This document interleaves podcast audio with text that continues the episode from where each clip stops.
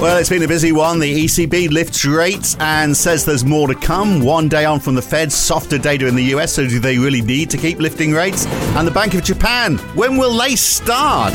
Plus, around the world, still concerns about wages. And Aussie employment numbers show a tight labour market that is only getting tighter in the uh, in Australia. So, where does all of this end? It is Friday, the 16th of June, 2023. It's the morning call from NAB. Good morning. Well, quite a fall in the US dollar this morning. It's down almost 0.8% on the DXY, with the Aussie dollar up over 1.3%, up almost to 69 US cents. That is more like it, isn't it? The euro also at 1.1%, the pound up 0.9%, the Canadian dollar up 0.8%, and 10 year Treasury yields are down 7 basis points. Yields also down 7 basis points in Canada, but lifting up in most of Europe at 5 basis points for 10 years in Germany, France, Italy, and the Netherlands. Of course, we just had the ECB, which we'll talk about this morning. Only in the UK Have they gone down a bit, just one basis point lower. Aussie 10 year yields were up three basis points yesterday, hitting 4%, uh, but down a few basis points on futures overnight. And equities, higher still in the United States, up 1.3% for the Dow, just over 1.2% up for the S&P, and at one at close uh, 1.2% for the Nasdaq. The Nasdaq is heading up for 13,800, which is, uh, of course, it's been over 16,000 in its 2021 peak, but that was double what it was in mid 2019. Uh, there certainly isn't the same enthusiasm in European equities. The Euro Stoxx 50 down a quarter percent, the DAX down more than 0.1%, the CAC 40 down half a percent, and big rises in Asia yesterday as well. The CSI 300 up 1.6%. Uh, we'll talk about what's been going on in China uh, on the podcast this morning as well. And yet, big rises in oil. WTI up 3.4%, 3.3% for Brent, heading towards 76 a barrel now. So, one day on from the hawkish Fed pause and we've had the ECB since then. So let's start on that with NAB's Ken Crompton in Sydney. So no pause from the ECB. Uh, rates are up 25 basis points, but also a clear signal that they're going to do it in July. So the highest in 22 years, with more to come. No, good morning, Phil. That, that's right. The ECB sort of pretty much hitting expectations with the actual rate move there. Um, and you know the, the sort of commentary and, and, forecast divisions that have gone with it have certainly been to the to the hawkish side. So we've seen the um, yeah, obviously we've seen them bump up their CPI forecast. I mean, quite materially, actually. I mean, there's been sort of five sort of moves of about five tenths of a of a percent on some of the on, on, on, some of the some of the moves there. And I mean, even looking out through to 2025, yeah, for example, I think they've still got a um, they've still got their CPI forecast now sitting at 2.3 percent. So sort of moving a little bit further above the target bound, even though they've hiked rates, and trimming growth a little bit as well, but probably not quite as much as the market was expecting. Really, just sort of moved by by one tenth across the um, across the GDP forecast, so now I think 1.5 for next year. So we have seen a bit. We have seen a bit of yield movement, haven't we? I guess that is because it's it, it this expectation they're going to. Uh, you know, today wasn't a surprise. Perhaps it was more hawkish than expected, and the fact that it, it's going to take longer. I mean, when I said, you know, that there was a signal they're going to do more. I mean, it was more than that. I mean, Christine Lagarde basically said, didn't she, that you know that uh, it was very likely that they're going to do it again in July, and it shouldn't come as a surprise. Uh, but it obviously was because yields a bit higher in the Euro, in Europe. The, and the euro seems to have pulled the US dollar down a bit as well. So the market has responded to this. Yeah, I certainly read the uh, the, the, comments in the press conference as being pretty much a, a guarantee of, of, getting to four in July. And um, my, my, my, colleagues in London, who you, who you talk to on this quite often, have they've sort of backed that assessment as well. I think four is pretty much baked in. I'm um, looking at German. The, the yeah. German yield curve is probably the, the best benchmark, and, and right that that has flattened, flattened a reasonable amount. Sort of sell off led by the led, led by the front end. So I guess that's sort of giving some nod to an expectation the ECB is going to be a little bit more, a little bit more hawkish, but. Um, but yeah, but like 10 year bonds, for example, it's a better, better five point move. There's no, nothing too extreme. Yeah, concentrated more at the front end, as you, as you but, uh, suggested. Uh, but as we see, you know, that weakness, and they are technically in a recession and they're downgrading their, their, their growth forecasts, as you say, even at 4%. I mean, how can they get away at 4% when, you know, there's talk that the Fed may even have to go as high as 6%? Is there any reason to believe the ECB can get the job done without getting up to FOMC, FOMC levels? Well, there's potentially a bit of a stocks versus flows argument there, in that obviously the, the, ECB did start at a bit of a, a bit of a lower starting point. Um, yeah, obviously they started at minus a half. I mean, they've now done obviously the, tightening that they've now done through does does put them a, a little bit um, little bit more tighter relative to their starting point than what that the outright level might suggest.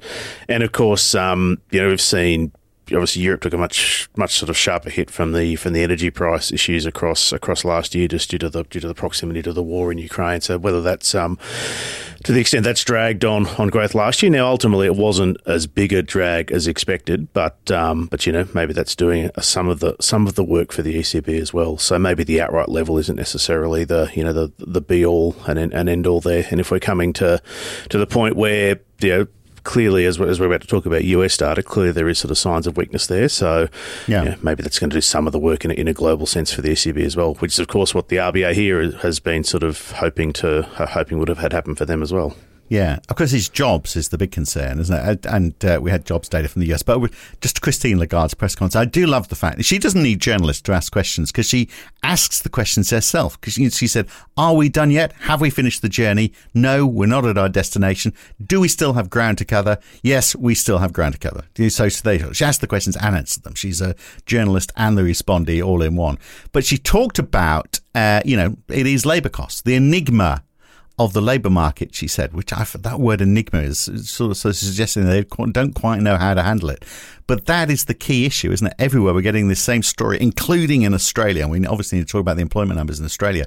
Just this big concern that labour markets are staying tight. You know, even though they are technically in a recession. People have still got jobs. It's a very bizarre place we find ourselves. Yeah, there's no um, there's sort of no global standout in terms of um, in, in, terms of job figures. Everywhere is most markets remaining relatively tight, and you know, I mean, look. All, all the textbooks will tell you that, the labour markets are, are, are a lagging, lagging indicator of the economy. So I guess to some extent that's expected, but still the persistent strength you know, globally has been yeah, whether it's been surprising or, but but certainly it, it's it's been persistent, and you know we've seen that in the UK, US data sort of showing that to, to some extent, Australia as well, and you know, maybe there's some some labour hoarding going on, having gone through an extended period where, where labour has been a little hard to, to come by. Maybe there has been some some hoarding on on the other side, and you know, obviously a lot of the layoffs we're seeing so far have been sort of highly concentrated in in tech, a little a, a little bit in finance. So yeah, mm. maybe the the broader weakness hasn't hasn't spread out from there yet. But yeah. um, I guess maybe we're seeing some early signs of it in the US, maybe. Well, yeah, but I mean, very small, aren't they? So I mean, those weekly jobless numbers, which obviously can be pretty choppy. So the continuing jobless claims that we saw have pushed up to 1.78 million. That's up 20, 25,000. You know, it's not a great deal, is it? And then we had quite a bit of softer data as well, like the Philly Fed Manufacturing Index, which was a, a big downside surprise. Quite a fall in import prices, down 0.6% month on month. So we are seeing softer data. So that's interesting, isn't it? I mean, it raises the question is the Fed being too hawkish? You know, one day on, they're talking about more rate rises, but we're seeing the economy slowing. Yeah, well, obviously, yeah. I mean, the the Fed's job is part signalling as as well as sort of part reactionary, of course. I think um, you know for, for, for mine that that sort of in- injection of the extra two rate hikes into the dot plot at the end of the year probably signals as much about um, yeah about signalling as it does about actual intention. I mean, I'm not not sort of suggesting that the Fed members put in. Mm. Um, yeah, put in sort of sketch, sketchy numbers or anything. but um, but certainly part of the, the, the challenge for US policymakers is that um, yeah the the household channel there gets their gets their interest rate impact mostly from the ultra from the ultra long end, where due to thirty year mortgages. So to try and keep a bit of pressure there, the the Fed's got to got, got to maintain a bit of a, a bit of a hawkish signal. Um, and of course, you know they have just they have just paused. So clearly they are listening to the data to to some extent. So I think. Um, we can sort of read that as a bit of a bit of a signalling yeah. effect, and the Fed would probably take some sort of confidence in, in mm. most of that data that came out overnight. Um, in in terms of actually having an impact. So, I mean, yeah. even, so retail was up a bit, wasn't it? But it was, but actually they've there have been revisions as well. So actually, it's it's looking pretty flat. And in fact, if you if they stay at this level, they'll actually be down on the quarter if we get another month at the same level. Yeah, yeah. So I think um, I've, I've, seen some numbers there that, that annualises out to sort of a point, a 0.9 percent decline across Q2 if if those numbers continue just due to the way the revisions and the new data have worked out. So probably um, yeah, nothing too concerning there for the for the Fed in that in that in that dot either. And I guess looking at market reaction to, to how that's gone, you know, sort of 24 hours post the Fed, oftentimes you do get this sort of sharp change in direction you know, as, as the market comes back in the next morning and, and reconsiders what what happened late yesterday afternoon. And, you know, we've seen a pretty, uh, you know, we've seen a moderate rally across the Treasury curve. So we're back into the low 370s now and the, the, the curve has flattened, you know, very slightly. So a bit of a nod to, um, to, to, mm. to more restrictive policy there, but not, not a huge change. But- is it w- worth spending the energy trying to explain why the US equity market continues to rise? Is there, do we need to check the algorithms um, amongst the equity traders? Because I mean, what is going on? I mean, it's it's just you know relentlessly up. It seems. Well, I mean, US US real yields are, are down on the day. I mean, real yields are always a good um, are always a pretty good driver of um, of equities to to some extent. So I guess you, you of throw that into the mix. I mean, more broadly.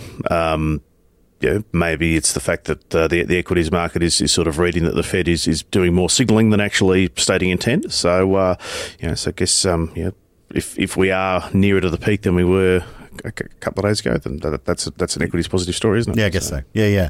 All right. So the Aussie labour market already tight. Just got tighter, it seems. So 76,000 more jobs in May. I mean, NAB was expecting 10,000. And there's not much headroom, is there? I mean, part, the participation rate is at a record high.